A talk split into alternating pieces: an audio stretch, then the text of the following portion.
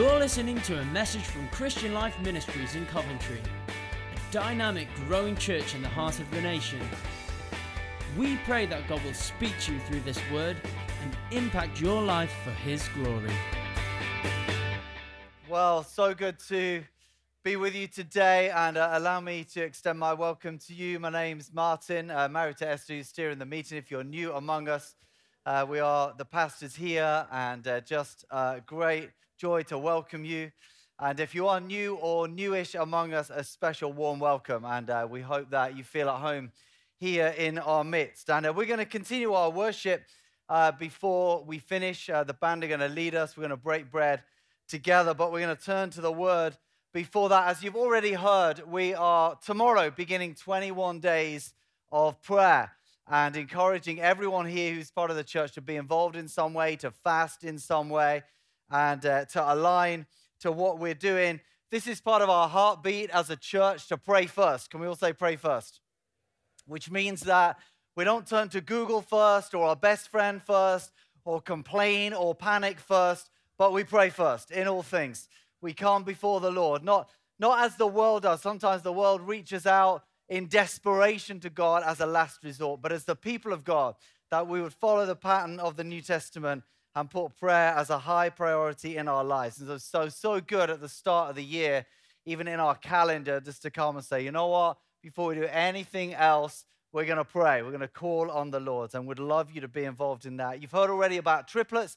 If you're not yet in a triplet, uh, please connect with somebody, ask someone if they're already in a triplet, see if you can join and make it, uh, I don't know, what do you call it, a quadruplet, uh, a, a, quintet, or, or whatever but we're looking for lots of, of, small groups gathering to pray, to connect in a way that works for you, and just encourage one another through small group connections and uh, just through triplets, uh, words of encouragement each day, and spurring one another on. The Bible says, as iron sharpens iron, so one will sharpen another. And I found that so true in my life. And uh, also, you'll see if you've got the blue uh, 21 Days of Prayer guide, there's a, there's a, little section there on how to approach 21 days. And the first thing it says is prepare well. And I want to say, if you haven't given this a thought until today, it's not too late to prepare well and to think, how can I engage in this time? How can I make the most of this? The second thing it says is enjoy God. And uh, I want to remind us, church, that we're not here to impress God with our fasting. We're here to walk with God. We're not doing this for Him, but with Him. And I want to encourage you to expect to enjoy the presence of God as you draw near, as you seek His face, uh, to experience something fresh of encountering the Lord. That's our heartbeat, our desire. the third thing it says is be ready to adjust. One of the things I've learned over many, many years now of prayer and fasting is uh, to have a plan, but to let it be a servant and not a master. In other words, that if something's working well, keep it going. If something's not, be ready to adjust and make the time work for you. And uh, the other thing I want to draw us uh, to today is that we are going to be journeying through the book of Ephesians. Uh, Ephesians is one uh, incredible piece of writing, and uh, it's what William Barclay called the crown of the epistles. The commentator Raymond Brown said among Paul's writings, only Romans could match Ephesians as a candidate for exercising the most influence on Christian thought and spirituality. And uh, if you know the Bible, you'll know that Ephesians is best read slowly and deeply. There's just too much there, it's too rich to just speed through it. And so every day we're encouraging, you'll see in the prayer guide, uh, a few verses. And I want to encourage you not just to read the few verses, because that's only going to take you a minute, but to meditate on those verses. And what that means is to think about it, think about it deeply, and above all, to ask the Holy Spirit to open your eyes that you would grasp it and understand it. You know, there's something incredible happens when we not just read the Bible, but we get it. And often we don't realize we've not got it until we get it. I remember when I was 17 years of age and I came to faith in Christ for the first time. I'd spent six months as part of a church exploring the Christian faith, and I thought I'd understood the gospel. I thought I'd understood what the cross was about until one day when an evangelist came to our church and he preached on the cross, and it was like a lens that had been out of focus, and he didn't even realize was out of focus until it came into focus. And I suddenly got it in a deeper way. And I believe that can happen in these three weeks as we study the book of Ephesians, as we meditate on it, as we ask the Holy Spirit to illuminate the word. And each week we've got a key scripture. And this week I'm teeing us up for what is coming from tomorrow. But the key scripture for this week from Ephesians 1 18 to 19, Paul writes, I pray that the eyes of your heart may be enlightened in order that you may know. Can we all say no? That you may know and that, that you might get it. The hope to which he has called you, the riches of his glorious inheritance in his holy people, and his incomparably great power for us who believe. And so today we are going to read the whole of chapters 1 and 2. We don't normally read this much scripture in our preaching, but it is good. The Bible encourages us to commit ourselves to the public reading of scripture. It isn't going to come up uh, on the screens. Uh, I am going to read it. And if you've got a Bible, uh, the hard copy, or a device, I'm going to encourage you to take it out and to follow along. Excuse me. And we're going to read these incredible words together. I wonder, could, if you're able, can we stand together for the reading of God's word? This is Ephesians chapter 1, verse 1. Paul, an apostle of Christ Jesus by the will of God, to God's holy people in Ephesus, the faithful in Christ Jesus. Grace and peace to you from God our Father and the Lord Jesus Christ. Praise be to the God and Father of our Lord Jesus Christ, who has blessed us in the heavenly realms with every spiritual blessing in Christ. For he chose us in him before the creation of the world to be holy and blameless in his sight.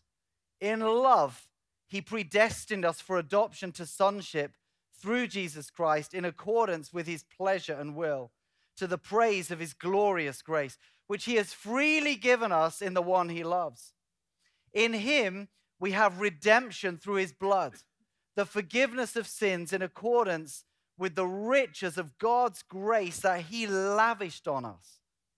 With all wisdom and understanding, he made known to us the mystery of his will according to his good pleasure, which he purposed in Christ, to be put into effect when the times reach their fulfillment, to bring unity to all things in heaven and on earth under Christ. In him we were also chosen, having been predestined according to the plan of him who works out everything in conformity with the purpose of his will, in order that we, who were the first to put our hope in Christ, might be for the praise of his glory. And you also were included in Christ when you heard the message of truth, the gospel of your salvation. When you believed, you were marked in him with a seal, the promised Holy Spirit who is a deposit guaranteeing our inheritance until the redemption of those who are God's possession to the praise of his glory. For this reason, ever since I heard about your faith in the Lord Jesus and your love for all God's people, I've not stopped giving thanks for you, remembering you in my prayers. I keep asking that the God of our Lord Jesus Christ, the glorious Father, may give you the spirit of wisdom and revelation so that you may know him better. I pray that the eyes of your heart may be enlightened in order that you may know the hope to which he's called you, the riches of his glorious inheritance in his holy people, and his incomparably great power for us who believe. That power is the same as the mighty strength which he exerted when he raised Christ from the dead and seated him at his right hand in the heavenly realms, far above all rule and authority, power and dominion, and every name that is invoked not only in the present age, but also in the one to come. And God placed all things under his feet and appointed him to be head over everything for the church, which is his body, the fullness of him who fills everything in every way. As for you, you were dead in your transgressions and sins in which you used to live when you followed the ways of this world and of the ruler of the kingdom of the air, the spirit who is now at work in those who are disobedient. All of us lived among them at one time, gratifying the cravings of our flesh and following its desires and thoughts. Like the rest, we were by nature deserving of wrath. But because of his great love for us, God, who is rich in mercy, made us alive with Christ, even when we were dead in transgressions. It is by grace you have been saved. And God raised us up with Christ and seated us with him in heavenly realms in Christ Jesus, in order that in the coming ages he might show the incomparable riches of his grace expressed in his kindness to us in Christ Jesus. For it's by grace you've been saved through faith. And this is not from yourselves, it is the gift of God, not by works, so that no one can boast. For we are God's handiwork, created in Christ Jesus to do good works which God prepared in advance for us to do. Therefore, remember that formerly you who are Gentiles by birth and called the uncircumcised by those who call themselves the circumcision, which is done in the body by human hands, remember that at that time you were separate from Christ, excluded from citizenship in Israel, and foreigners to the covenants of the promise, without hope and without God in the world. But now, in Christ Jesus, you who were once far away have been brought near by the blood of Christ. For he himself is our peace, who has made the two groups one and has destroyed the barrier, the dividing wall of hostility, by setting aside in his flesh the law with its commands and regulations. His purpose was to create in himself one new humanity out of the two, thus making peace, and in one body to reconcile both of them to God through the cross by which he put to death their hostility. He came and preached peace to you who were far away, and peace to those who were near. For through him we have both access to the Father by one Spirit. Consequently, you're no longer foreigners and strangers, but fellow citizens with God's people, and also members of his household, built on the foundation of the apostles and prophets, with Christ Jesus himself as the chief cornerstone in him, the whole building is joined together and rises to become a holy temple in the Lord. And in him, you too are being built together to become a dwelling in which God lives by his Spirit. And all the people of God said, Amen. Amen. Do take your seat. Awesome. Thank you so much. How good to read these incredible words. Well, you'll see uh, in the prayer booklet that this coming week we are calling Chosen, Saved, and Raised. But today, the title for this message, I, I partly want to call it Chosen, Saved, and Raised, but I really want to call it Didn't Just. Didn't Just Chosen, save, and raise. Because you see, if if I just had two minutes to try and explain the gospel to someone who didn't know, I'd have to talk about the cross. I'd have to talk about the fact that all of us, wherever we've come from, however we've tried to live, we have all fallen short of the holiness, the purity, and the glory of God. And because of that, we have, we have all been deserving of death. But God, in His great love for us, came and paid that penalty of death for us in Christ, reconciling us to Himself if we will accept it and believe. And if we will, that the risen Christ will come and bring newness of life to us. And in that, I guess, is the essence of the Christian gospel that we are saved. But here's the truth. And this is what Ephesians 1 and 2 shows us. And this is that my prayer over this coming week, as we dig into these scriptures, we will grasp and we will get that He didn't just save me, meaning He rescued me and He, he removed my sins from me. He also forgave me, which isn't transactional, which which maybe salvation could be. It is relational. He, he drew near to me, he, he reconciled me to himself. But he didn't just save me and forgive me, he also chose me, which means that he desires me, that he planned me, and that he wants me. But he didn't just save me and forgive me and choose me, he also adopted me which means that he, he wants me in his family. He, he wants me to be close, and this is a permanent arrangement. But he didn't just save and forgive and choose and adopt me, he also redeemed me, which means he paid a price for me, which means he values me.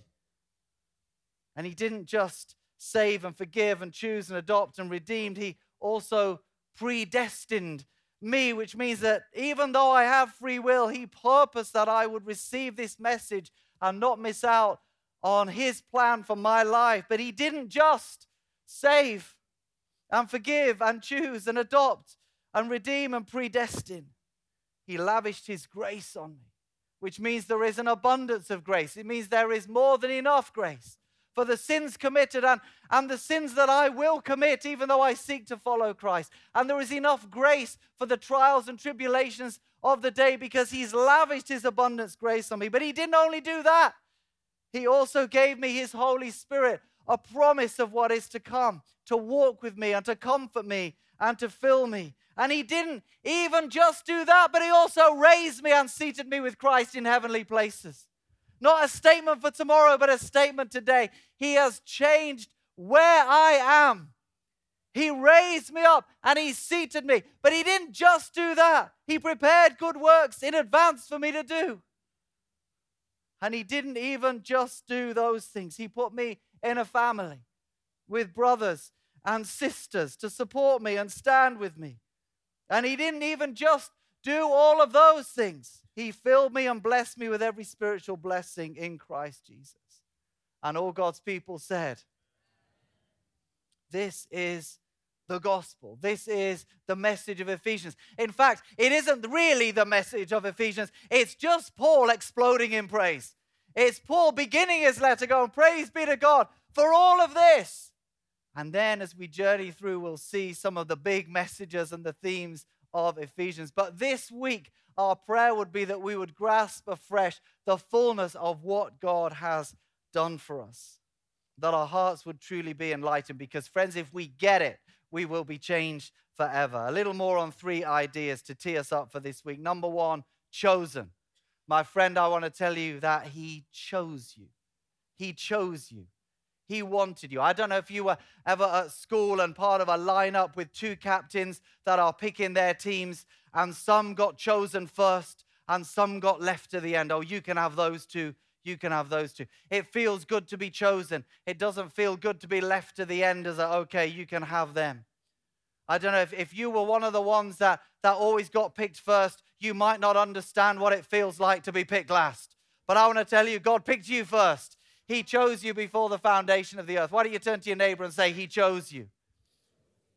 The truth is, He chose us before creation. This is what Ephesians 1 4 to 5 says. He chose us in Him before the creation of the world to be holy and blameless in His sight. In love, He predestined us for adoption to sonship through Jesus Christ in accordance with His pleasure and His will. Before let there be light, He chose you.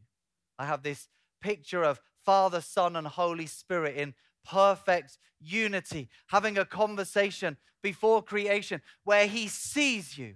Father, Son, and Holy Spirit, they see you and they choose you and they desire you and they design you and they, they give you all your special gifts and features and even some of your quirks and they delight in you and they're excited about when you're going to be. And in the big scroll of eternity, they plot you and they plan you even before let there be light.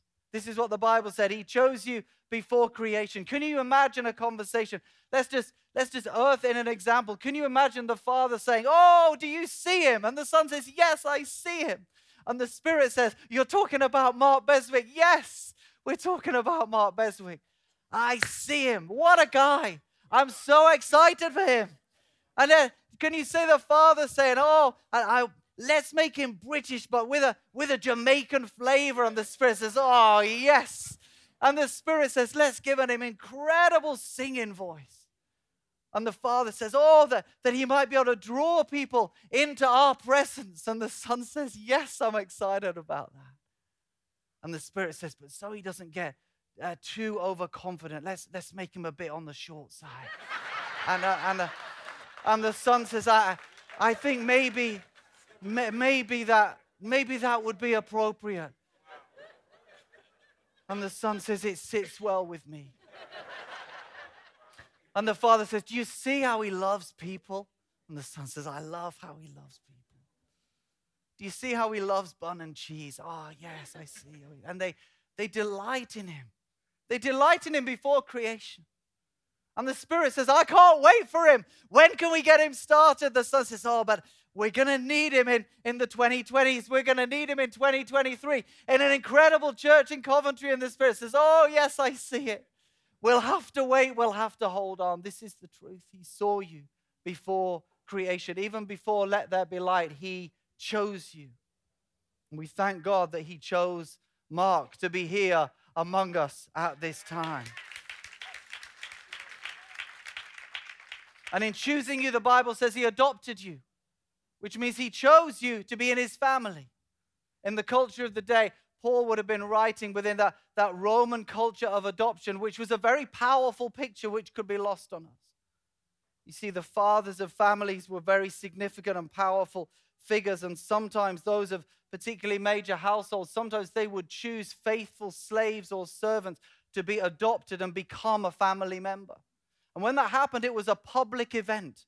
The public event of adoption, which typically wasn't for children as it is in our culture, but would be people who, who are grown. And what would happen is the family would come out, and the whole community would gather, and the natural children would be dressed in togas with the family crest, and the servant would be brought in their servant's clothes, but then everybody would stop and the community would be there and there would be a screen and the servant would go behind the screen. The father would go and adorn the servant with a toga with the family crest. And then they would come out together and the father would say, This man is now a son. And everyone would applaud and everyone would see this is no longer a servant, this is a son. And more than that, he would have full rights, any of the rights that the natural sons would have had in terms of inheritance, in terms of stature and status. This was slave, now son also had. And this is the picture that Paul is speaking into, saying he chose you before creation and he chose you for adoption, that you would be adopted into his family. Let me say to the ladies here to say you are adopted to sonship is to say that you are a daughter, but with the full rights that any son would have had. He chose you, He desires you, He wants you to be near. Can we all say chosen? Secondly, saved. Wow, Ephesians 1 7 to 8 says, In Him we have redemption through His blood, the forgiveness of sins in accordance with the riches of God's grace that He lavished on us. Ephesians 2 8 to 9, for it's by grace you have been saved through faith. This is not from yourselves, it's the gift of God, not by works, so that no one can boast. We sing the song, My sin was great, your love was greater. How true is that? What can separate us now? Psalm 103 puts it like this As far as the east is from the west, so far he has removed our transgressions from us. How far is the east from the west?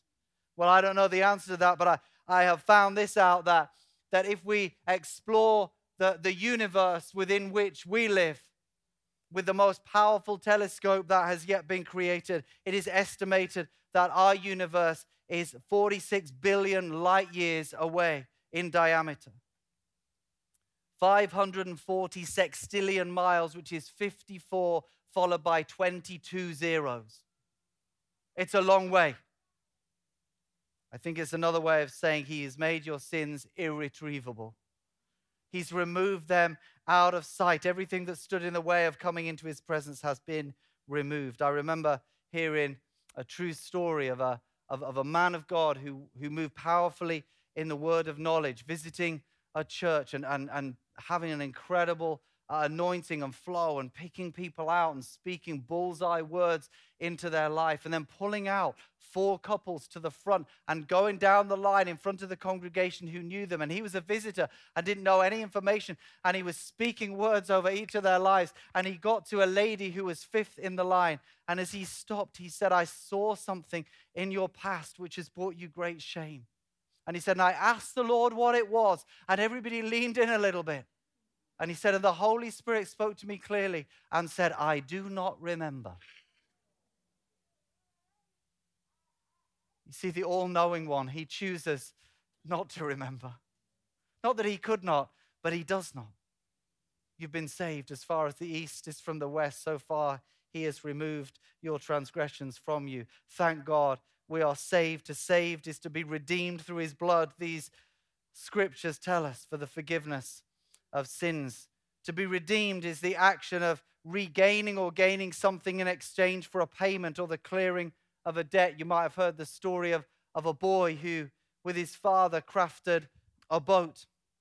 And they made it out of wood and, and, and they, they shaped this piece of wood together and they worked on it together and they, they prepared a mast and they glued the mast into the base and they, they prepared a sail and they painted it and they varnished it and they tested it in the bath But then came the day to go to a local lake, and they put it on the lake for the first time. And the boy was there, and it, and it not only stood upright, but it actually sailed. But then a gust of wind came and it, and it blew it, and quickly it shot out of reach, and the boy was unable to reach and he was unable to swim. And it drifted out into the lake, and he, he ran back, back to the house to get his father who'd come at first but had returned, and the father came with him. By this time, when they got back, the, the, the boat had, had gone way into the middle of the lake, and the father didn't want to risk going out and trying to swim for it. And he said, We'll, we'll wait. Maybe it'll, maybe it'll go all the way to the other side. And they, they waited and waited, and it just seemed to sit in the middle of the lake, and the light started to drop. And he said, We need to go home. We'll come back in the morning. In the morning, the, the boy woke early and he ran to the lake, and he couldn't see the boat. And before school, he went round the edge of the lake as much as he could to see if it had caught in some of the reeds at the edge, but he couldn't see the boat. And he had to go to school. At school, he came back and he looked again and he couldn't see the boat and it seemed to be lost. And he was crestfallen. Four weeks later, he was in the town and in a shop window, he saw his boat. And it had a, a price tag on it 22 pounds. And he went in, he said to the shopkeeper, That's my boat, it's my boat. I made it. And the shopkeeper said, I bought it off somebody last week. He said, if, if you want it, you're going to have to pay for it. And the boy said, I, I can't afford it, but, but don't sell it to anybody else. Keep it for me. And over the coming days, he did extra chores around the house and he earned up the money. And excitedly, when he'd got the money together, he went back to the shop and he said to the shopkeeper, I have come for my boat. And he paid the price. And he held the boat in his hands and he said, You are twice mine. First, you are mine because I made you. And second, you are mine because I bought you back. And this is what God has done for you. He made you and he bought you at full price. He didn't look for a discount, he paid full price on the cross. This is what redeemed means. Can we all say redeemed? You have been saved, you have been redeemed, you have been purchased at a price. And thirdly, raised. Can we all say raised? To be raised with Christ at one level is part of his salvation plan. These ideas are connected, not entirely separate. And yet, there is something powerful when we look at them uh, distinctly. Ephesians 2 4 to 6 says, But because of his great love for us, God, who is rich in mercy, made us alive with Christ, even when we were dead in transgressions. It is by grace you have been saved. And God raised us up. Can we say, raised us up? with Christ and seated us. Can we say seated us? In the heavenly realms in Christ Jesus. In Ephesians 2:10 says, For we are God's handiwork, created in Christ Jesus to do good works, which God prepared in advance for us to do. Not just saved, but raised. What does this mean? Well, I, I want us to understand something which is really significant here, which Paul is actually showing us. And it is this that, that Christ Jesus, beyond the cross, is, under, is understood theologically to have passed through three significant events. Number one, his resurrection, he was made alive. Number two, his ascension when he was raised to the Father. And number three, what is called his session. Can we all say session? Which is his sitting down at the right hand of the Father. He was made alive, resurrected. He ascended in bodily form to the Father, and he is seated at the right hand of the Father resurrected, ascended, and his session. In the fifth century AD, the early church formulated a statement that has come to be known as the Apostles' Creed. In a lot of churches today, it is, it is declared every week as a declaration of faith. It's powerful. I grew up in a church, uh, well, visited a, church for a period of time where, where we declared the Apostles' Creed every week.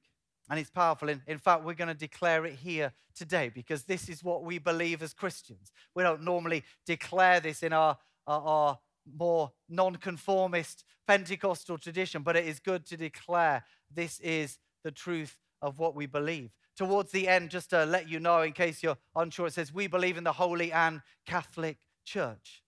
And Catholic means universal in, in that sense. So I want, in fact, can we stand again together and we are going to declare the Apostles' Creed. Here it is on the screen. We're just going to speak this out together. I believe in God. Here we go.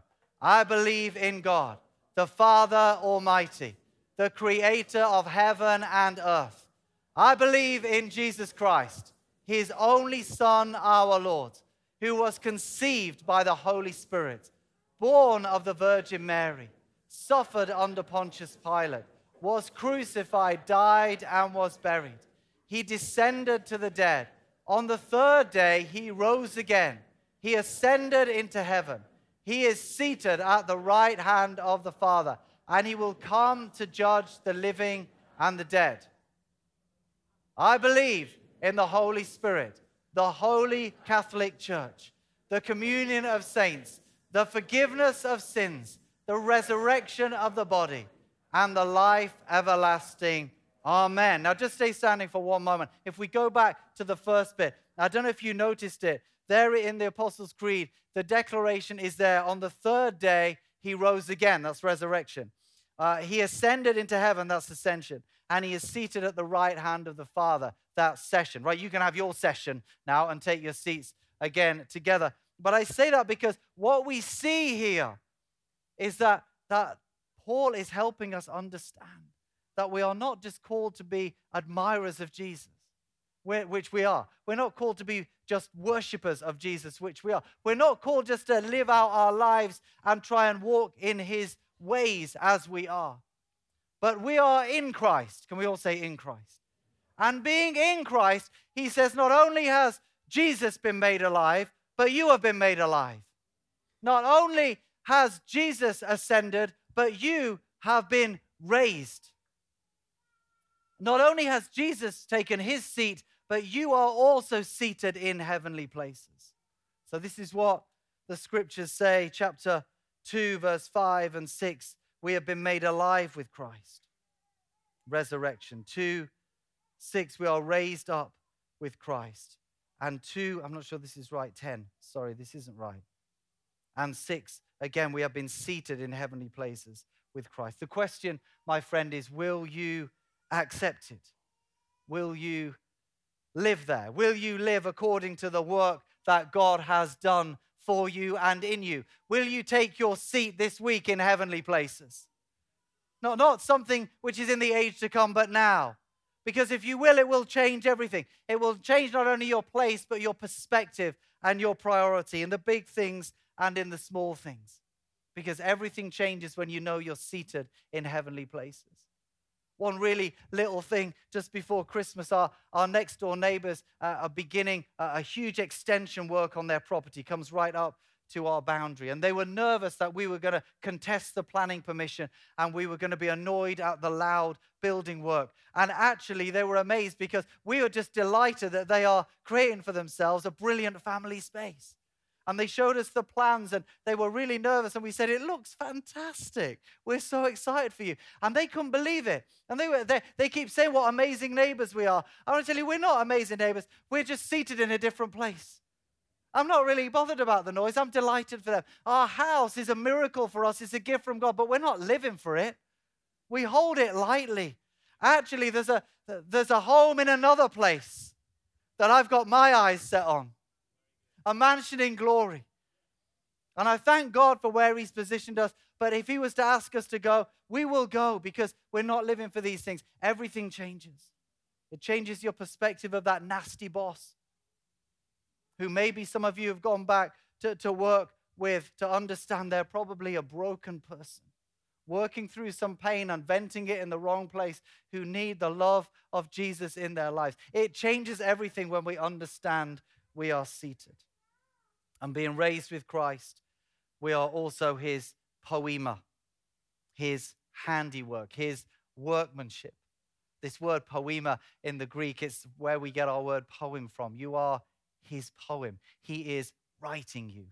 We don't get everything right all the time. Guess why? Because he's not finished yet with your life, with my life. He's still working on you, but you are his masterpiece. Last summer, we had the privilege as a family of going to Rome for a few days, and we went to the Sistine Chapel. It's Michelangelo's Poiema. I think we got a couple of pictures. Some of you have been there. This is the, the Sistine Chapel in Rome. Took Michelangelo and his team four years to, to do the artwork on the ceiling. And, and now, 500 years later, six million people a year go and look at it. I think we can see a picture of the, the ceiling itself, and it is a masterpiece. I'm not sure you would call it his handiwork. I don't know, it kind of conjures up DIY to me, handiwork. Where you are his masterpiece. He's working on you. He delights in working on you. And also, he has prepared good works in advance for you to do. And so this week, I'm encouraging us to dwell in these verses, to ask the Holy Spirit to open them to us, to take us a little deeper in our understanding. If we think we've got it, ask Him to help us to get it a little bit deeper and a little bit more. Because I've come to know when I think I've got it, I can still get it a little bit more. As the Holy Spirit opens up to me the magnificence of what God has done for me. And let us also ask Him to help us to step into every good work prepared in advance for us in 2023. I wonder if the band would come and join me. We're going to break bread. And those who are preparing the tables, if you would be willing to do that right now. As we come to a close, we're, we're going to remember Christ's death on the cross, without which none of this would be possible without which we wouldn't be raised and we wouldn't be seated and we wouldn't have grace lavished on us and we wouldn't have works prepared in advance for us to do if it wasn't for the cross, if it wasn't for his body broken and his blood shed. And so we come today to remember Jesus. We come today to say thanks. As we do it, I want to remind us of a final story from the Old Testament in 2 Samuel chapter 9, where David is king in Israel. And his friend Jonathan has died several years early, but he remembers his friendship and, and he inquires Is anybody left who was part of Saul's household? And Ziba, who was a servant in Saul's household that is now serving David, Ziba's brought and he says, Do you know, is there anyone still from Saul's household? And he said, Yes, Jonathan had a son called Mephibosheth. When he was a child, he was dropped in a, in a panic situation and his feet were damaged. He was crippled on both feet. And David said, Is he alive? He said, Yes, he's alive. Where is he? He's in a place called Lo Debar, which means no word. He's in a deserted, desperate place. And David calls for him, and Mephibosheth comes and he's, he's terrified. He thinks because of what Saul did that he's going to be killed. And David says, Don't be afraid. And he, and he says, Actually, I want you to come and sit at my table. I want you, because of Jonathan's sake, I want you to come and have a seat and sit like one of the king's sons. And Mephibosheth, who am I that you would notice a dead dog like me? And the Bible says, and he always ate at the king's table as one of the king's sons. And he was crippled in both feet. And the truth is, when we come to the table, just as Mephibosheth did, our shame is under the table it's hidden. And we can come today in our brokenness, seated in heavenly places, but also seated at his table. And I invite you to come to give thanks and to receive. Mephibosheth couldn't believe what David was doing for him in the same way we might read these verses and, and be astounded at what God has done for us. But actually, our invitation is to come and to receive. And in a moment, I'm going to pray, and then two tables at the back, two at the front are open you to come and receive the bread and receive the cup. And in so doing, renew our covenant to say, I want to be found in you, Jesus. I want to be found in Christ. So why don't we pray? And then come when you're ready as soon as I've finished praying.